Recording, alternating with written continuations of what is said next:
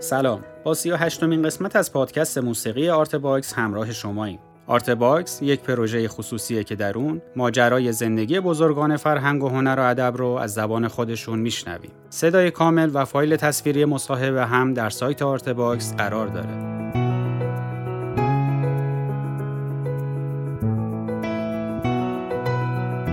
در این پادکست بیژن کامکار درباره زندگی نامه و آغاز فعالیت هنریش با ما صحبت می‌کنه. بخش دیگه ای از تاریخ شفاهی فرهنگ و هنر و ادب معاصر ایران رو با هم میشنویم.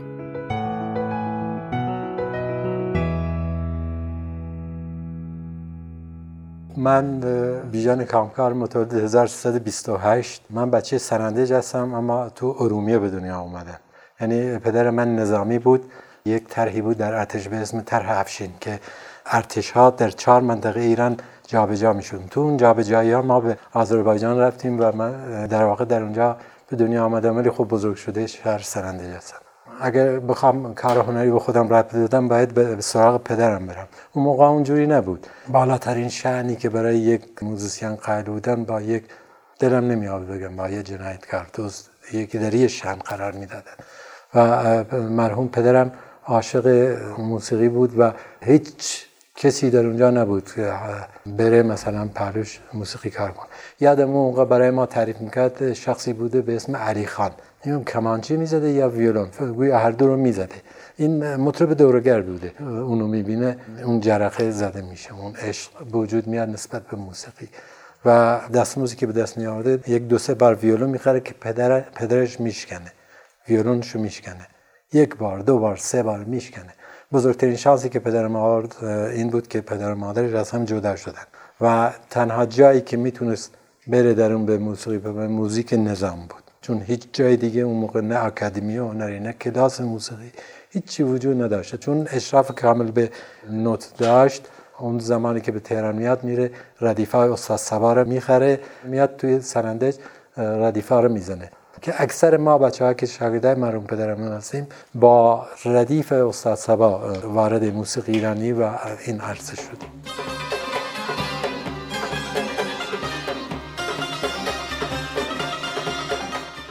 من بین برادرها ناسازگارترین بودم توی خانواده و به خاطر همین می‌بینی که اکثر برادرها توی یک سازی تخصص کامل دارن. من هیچ ساز تخصصی ندارم. یه ذره تار بلدم یه ذره نسازگرترین بچه بوده. هیچ وقت یاد نمی‌گرفتم. و شیطنت می‌کردم. چون میخوندم شاید چون صدا داشتم احساس می‌کردم با همین خودم راضی می‌کردم اینا. یک بار من تار دستم گرفتم اینا.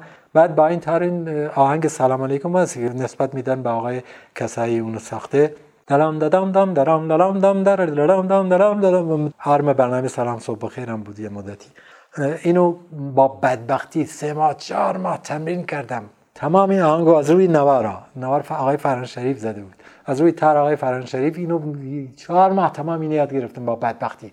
بعد یه روز اومدم پدرم به طرف بیرون رو به پنجره نشسته بود تمرین می‌کرد آمدم گفتم آ این آهنگو گوش بده این سلام علیکم می‌خوام با تر بزنم گفت برو بدبخت تو هیچی نمیشه اون که توهین به من کرد خاک بر سر تو هیچی نمیشه راستم میگو هر چی میگو من یاد نمی‌گرفتم هر چه خواهش کردم گوش نکردم نشست شروع کردم طوری داشت با رادیو ور می‌رفت اینا منم به اون گوش نکردم پشت سرش نشستم یه صندلی گذاشتم شروع کردم از اول تا آخر زدم درام دلام دام درام دلام دام در درام دام دام دام درام دلام دام در زدم تا آخر زدم تمام شد. گفتم چطور شد؟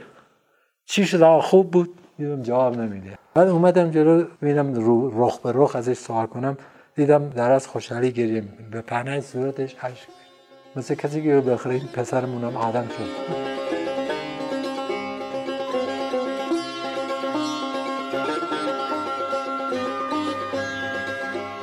خاطره زیاد دارم. من پدرم ویولون تدریس می‌کرد. یه آقایی بود سن بالایی داشت. بین 40 تا 50 سال عمرش بودین خیلی عشقش این بود مثل یاقی ویولون بزنه. باش کار می‌کرد یکی از کارهای استاد سبا بود نمی‌دونم کدومش بود یادم نیست سه هفته چهار هفته اینو زیه یادم میگم تو چقدر بی استعدادی پدر منم خیلی دیکتاتور بود تو نیست خودش نظامی بود خیلی دیکتاتور بود اصلا ما رو با کتک ساد یادمون می‌داد گفت تو چقدر بی استعدادی مرد مومن سه هفته از نتونست بگم به اون بچه بیاد بزنه اردشیر هفت ساله هفت یا هشت ساله بود خدا شاید اردشیر برادرم که کمانچه می‌زنه ارچی بیان براش زدن ارچی اومد نتونست بزنه یه پوپیت پوپیت می‌دونید چی یعنی که نوت روش می‌زنن یه پوپیت بهش داد با همون ردیف سبا و یه ویرون انداخت تو توالت اون توالت قدیمی نه الان که اینقدر تمیزه بری انداخت تو توالت گفت تاینی یاد نگرفتی نمیده درش قفل کرد هرچی اومد آقا کم کم مریض میشه و بزن مریض بشه ولی اینو یاد بگیر انداخت تو توالت با همون که بره یاد بگیره پدر من استوار بود گفت فقط من دو شب لباس افسری پوشیدم. چجوری لباس افسری پوشیدی؟ اون رهبر موزیک نظام بود دیگه سرپرست موزیک بود. بین اون دفترش که تمرین می‌کردن و آشپزخونه باشگاه افسران بود. از اینجا وقتی می‌خواست بره به آشپزخونه بعد از باشگاه اومد دید صدای دو تا ویولون میاد. یک دیوت هست که علی نقی وزینی برای ویولون نوشته. ترام تام تام تام ترام تام تام تام درام پام پام بام زیرش یه ویولون دیگه دو صدایی دارن می‌زد اینو دو تا افسر داشتن می‌زدن. این قرار بود اینو حفظ کنن. تیمسار با حرمت نمی‌دونم. یکی از اجدادان شاه قرار بود به سنندج بیاد. اینا جلوش تو باشگاه افسران اینو اجرا کنن. اینو هی گوش می‌کرد گوش می‌کرد. می‌رفت خونه تمرین می‌کرد. بعد آخرین روزش که دو روز بعدش قرار تیم صاحب برمرس بیا به اینا کنسپتر رفت نگاه که دید یکی از افسران نمی‌تونه بزنه ویولون اولو پدرم میره جلو براش احترام می‌ذاره میگه قربان من می‌ذارم میگه تو این گاو نتونه بزن تو می‌خوای بزنی؟ گفت من می‌ذارم. شروع می‌کنه از اول تام تام تام تام فقط با نگاه کردن میره خونه با تقلید کردن. همه از اول تاخر میره. بعد وقتی که تیم سر برمست میاد چون بهش گفتن دو تا افسر می‌ذارن که گروبان بوده. دو شب که کنسرت میده دو شبه لباس افسری میده.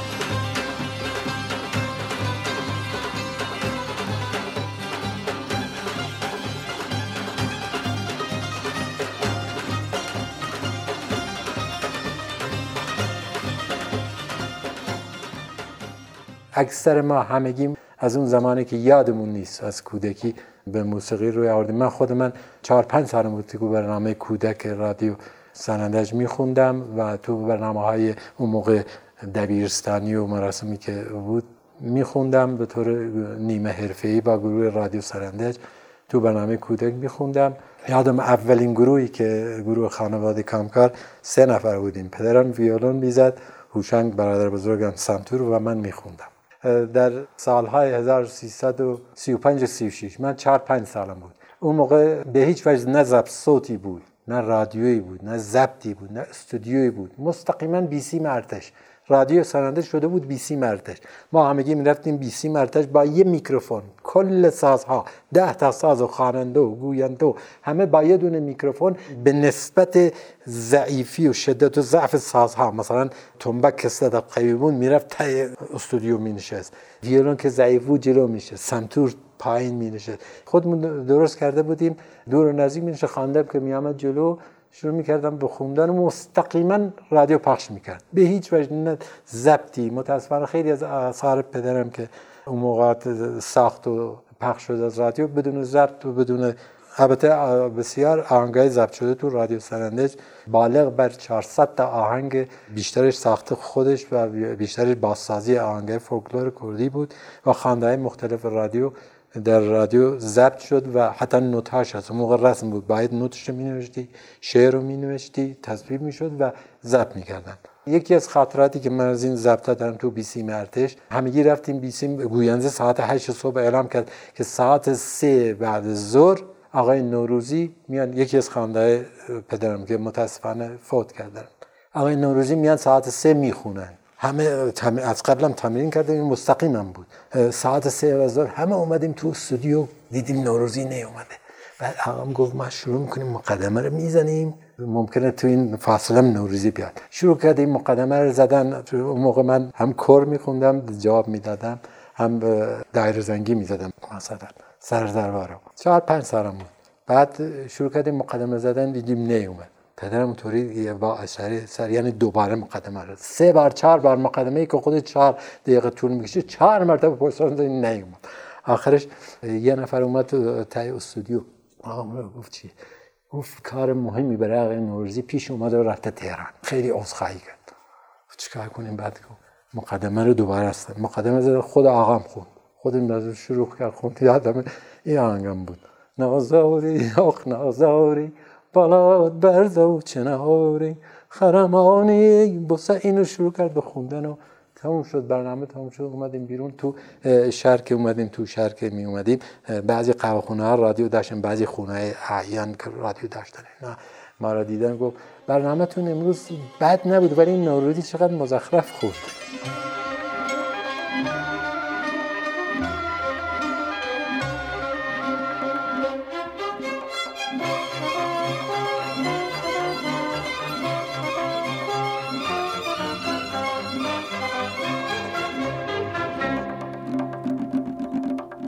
اولین سازی که دست گرفتم مثل همه برادر اتفاقا توصیه من برای تمام اونایی که وارد موسیقی میشن اول تنبک یاد بگیرن.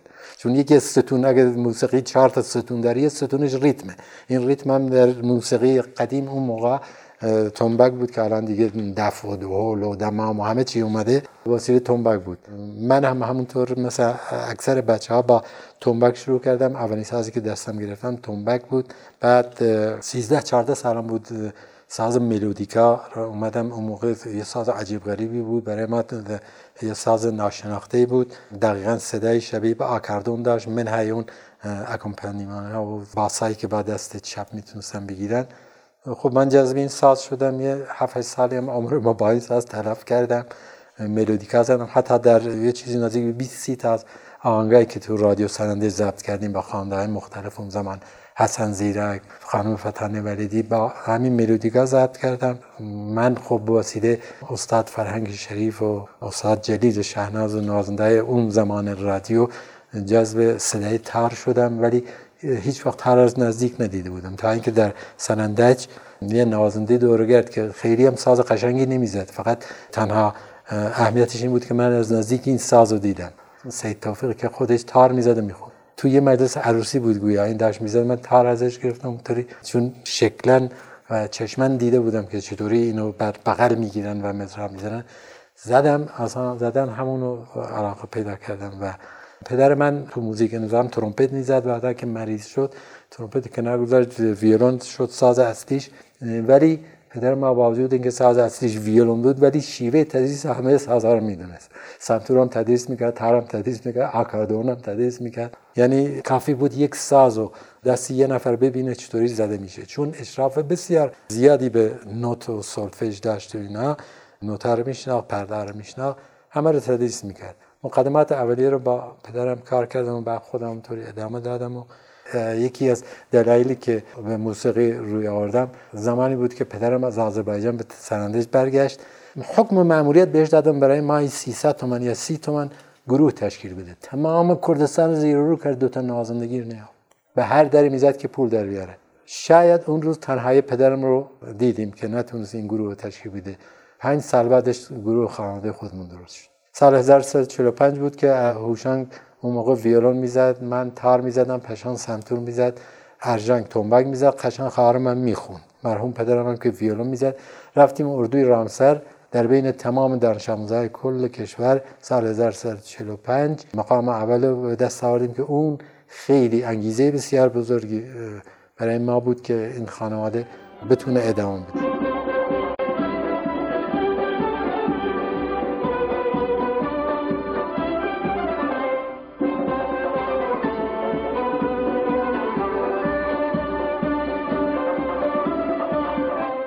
من سال 1348 دیپلم طبیعی گرفتم. البته این دیپلم رو نه به خاطر اینکه ادامه بدم چون اون شوق و شور ادامه هنر از بچگی در وجود ما بود. فقط برای اینکه هنر زیبا به من گفتن یادم یه روز پدرم اومد گفت چرا ساز نمی‌زنی؟ گفتم درس دارم شیمی فیزیک مثلثات.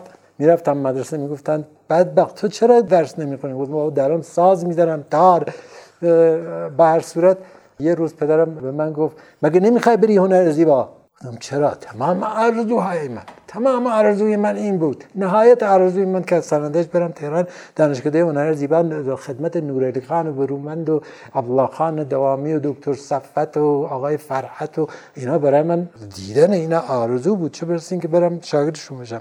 گفت مگه نمی‌خوای بری هنر زیبا؟ گفتم چرا؟ گفت خب دیپلم ازت می‌خوام.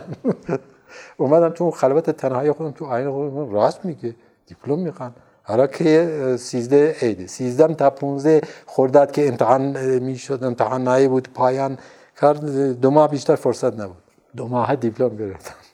به تعبیر قدیمی ها با معادل ناپلونی دیپلم گرفتیم و اینا سال 1148 بود. خیلی جالب وقتی دیپلم رو گرفتم دوباره آمدم تو خلوت تنهایی گفتم تو دو ماه دیپلم گرفتی اگه دوازده سال درس میخونده چی می‌شدی الان پایگاه ناسا بود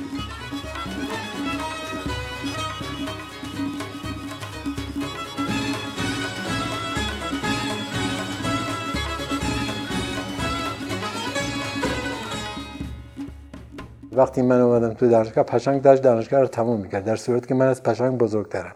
دلیلش این بود که من ترجیح دادم اول سربازی برم بعد دانشگاه که اون موقع سپای دانش بود. نمی‌دونم می‌دونی سپای دانش به جای سربازی می‌رفتیم تو روستا و تدریس می‌کردیم. ورود من به دانشگاه همزمان بود با تشکیل گروه شهیدا. اساتیدی که بودن آقای هرمز فرحت بود که تاریخ موسیقی و تزیه و تعدیل سمفونی و دکتر شاهین فرهدم بود. سال اول و دوم در رشته سازتار آقای لطفی با من بود. بعد سال سه و چهار با نورعلی خان برومند بودیم. درس تاریخ موسیقی ایران رو با دکتر داریوش صفت داشتیم. آقای احمد پژمان و مصطفی پورتوراب سولفژ و دیکته موسیقی با ما کار می‌کردن و اونطوری بود دیگه. هم کلاسی ها هم دوری هایتون کیا بودن اون زمان. یکی که خسرو پورناظری پدر تحمورس و سراب پورناظری است که از همشاگردی من. آقای جمشید اندلیبیه که نی می‌زنن از همشاگردی خودم. آقای جمال سماواتی که بعض ایشون هم ادامه تو گروه شیدا اومدن با خودمون همکاری می‌کردن.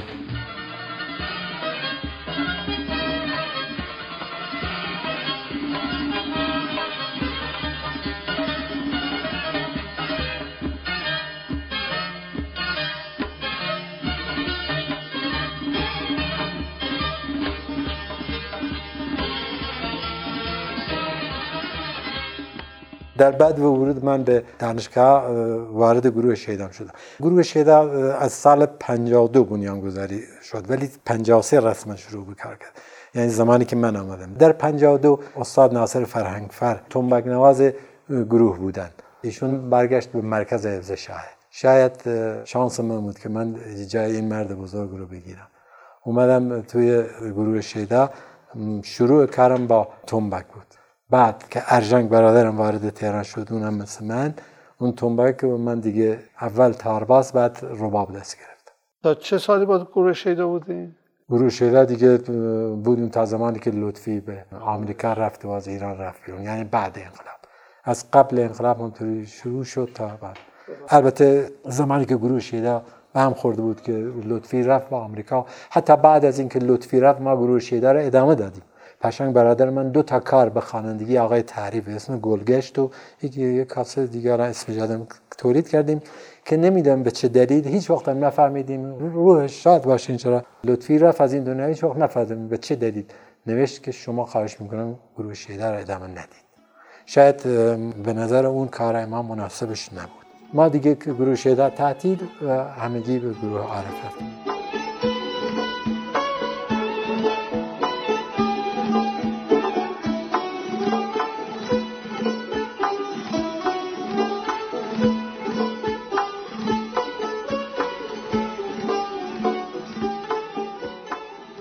سه تا ارگان بودن که موسیقی تولید می‌کردن. فرنگ بود که موسیقی صحنه اجرا می‌کردن. تو تالار رودگی تا تالار مختلفش اجرای صحنه ای داشتن. مرکز حفظ شام که حفظ می‌کردن تنها جایی که تولید می‌کرد رادیو بود. و این گروه مرکز حفظ و شایع که با کار خانم پریسا معروف شده.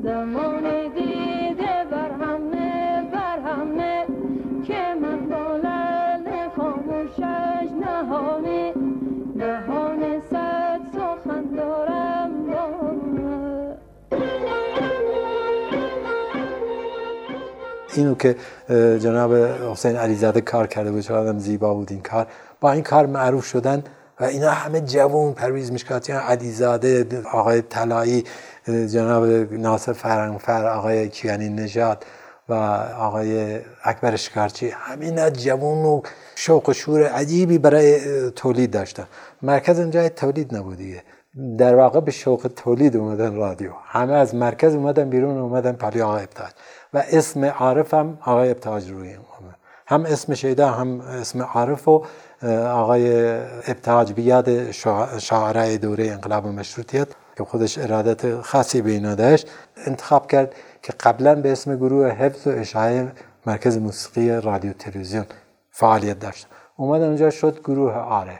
و تو بعد و ورودشون همین افرادی بودن که گفتم. بسیار کنسرت های زیادی رو در خارج از کشور همراه استاد محمد شجریان همراه آقای افتخاری در فستیوال روح زمین و همراه مرحوم بستامی. و خانده مختلفی با گروه عارف بعد از به همپاشی گروه شیدا در خارج از کشور برنامه اجرا کردیم. البته لازم توضیح من همش باید یه پرانتز باز کنم یا یه کروشه باز کنم چیزای دیگه. همزبان با این گروه کامکاران تشکیل شده.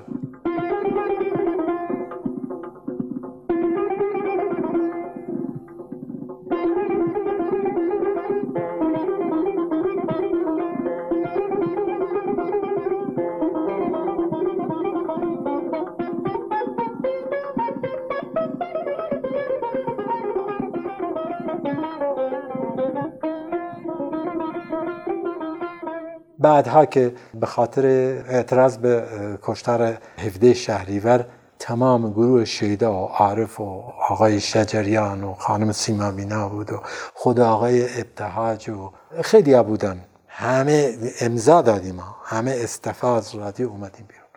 وقتی که از رادیو اومدیم بیرون دیگه اون گروه عارف همه پخش شدن تو خونه خودشون. یه مدتی زیرزمینی تو زیرزمین خونه لطفی که خود بنده اونجا درست کرده بودم با چه می‌دونم موکت و هر چه دم دستم و مزجت و مرغی و تا اونجا که می‌تونستم اکوستیک کرده بودیم اونجا هم تمرین هم ضبط همونو می‌کردیم. یعنی تمام سرودایی که بعدا در انقلاب پخش شد مثل آن زمان که بنهادم سر به پای آزادی. نیم برادر کاکلش آتش فشونه نیم جال خون شد خون جنون شد ساتن از اینجا. تمام این صورت تو اون زیر زمین ضبط کردیم. ضبط دستی که پسر آقای ابتهاج کیوان اونو ضبط می‌کرد و یه ضبط معمولی. و خودمون با ضبط خودمون تکثیر می‌کردیم جلوی دانشگاه میفروختیم. که بعدها البته وقتی که صحبت سیاسی برقرار شد رفتیم تو استودیو اوریجینال تو استودیو بل همه رو ضبط کردیم تمام سرودا رو.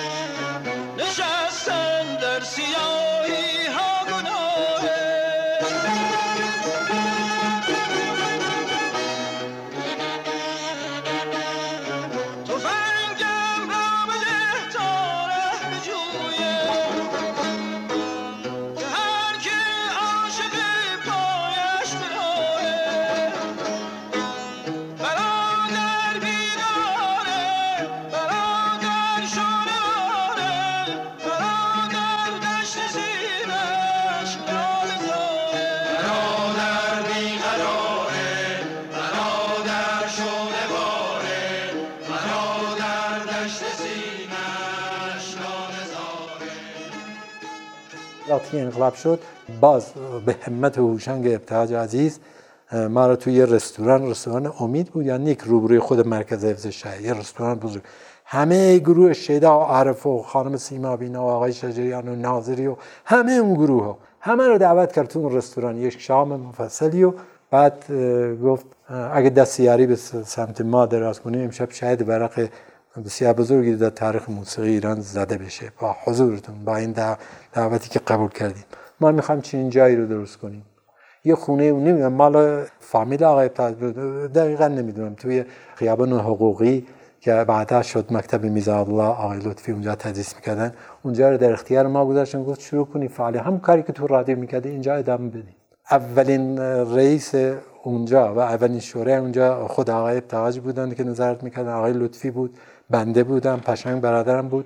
آقای علیزاده و پرویز مشکاتیان. این اولین شورای کانون چاوش یعنی گروه شیدا عارف تحت عنوان چاوش به همدیگه پیوستیم. کانون چاوش فقط کانونی نبود دور اونجا میشیم ساز بزنیم. کلاس ادبیات داشتیم که خود آقای ابتهاج تدریس می‌کرد.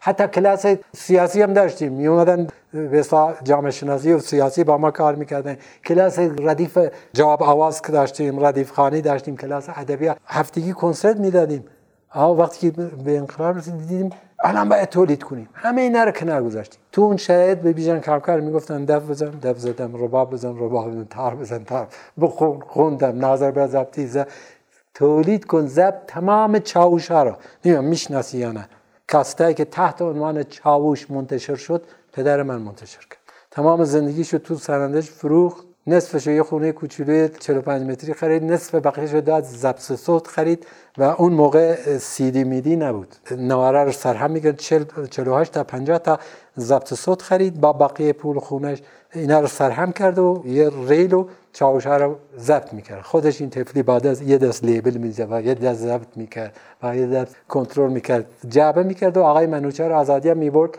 توی میدون آزادی جلوی دانشگاه اون موقع تنها جایی که چون تمام نوار فروشی رو سوزونده بودن من. اونجا پخش می‌کرد. در صورت تو اون زمان من همه جوره گفتم کار می‌کردم. اصلا مهم نبود برام اینکه باید الان تولید می‌کرد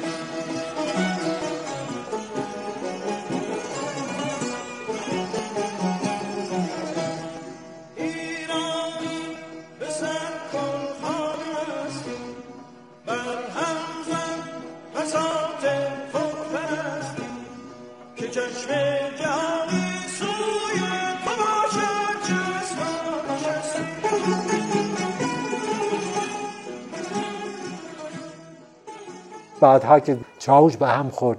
به دلایل خیلی زیادی. بقول ناصر فرانفر یه شیری برای لطفی گفته بود. بی لطفی لطفی نه این بود که در رفت. اون حوصله اهل هنر بود که سر رفت. رفت امریکا و تا سه سال مونده بود از بین ماوره برگشت ایران. اون رفت و آقای علیزاده رفت آلمان و دیگه کانون چاوش تقریبا به هم خورد. ولی گروه عارف که همون گروه سنتی و هفت نفری و پرویز مشکاتیان سرپرستی می‌کرد که بعدها آقای شکارچی از این گروه رفتن. جانشینشون اردشیر برادر من اومد گروه عرف و کمانچه زد تا آخرین لحظاتی که ادامه حیات داشت و به جای استاد ناصر فرانفرم ارژنگ تنبک شد.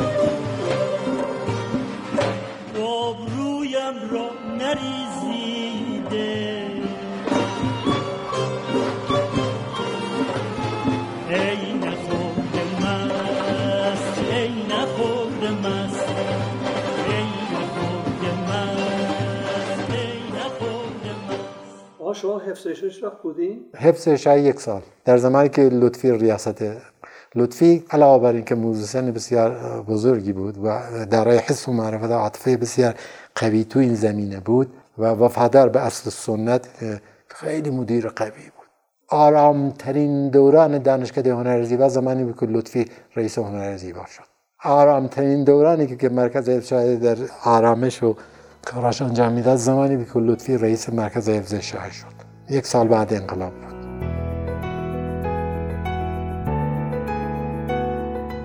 ممنون از همراهیتون. اونچه که شنیدیم خلاصه قسمت اول و دوم مصاحبه تصویری با بیژن کامکار در سایت Art Box بود. تهیه کننده پروژه فخر انوار همکاران این قسمت زهرا بلدی و حسین سلامت تولید پادکست زهرا بلدی و پرهام وفایی ضبط در استودیو پاییز.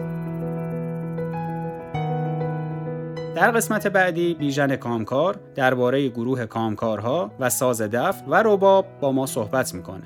من محمد فلاحی هستم و خوشحال میشم که Art Box رو به هنردوستان معرفی کنید. وبسایت ما artbox.ir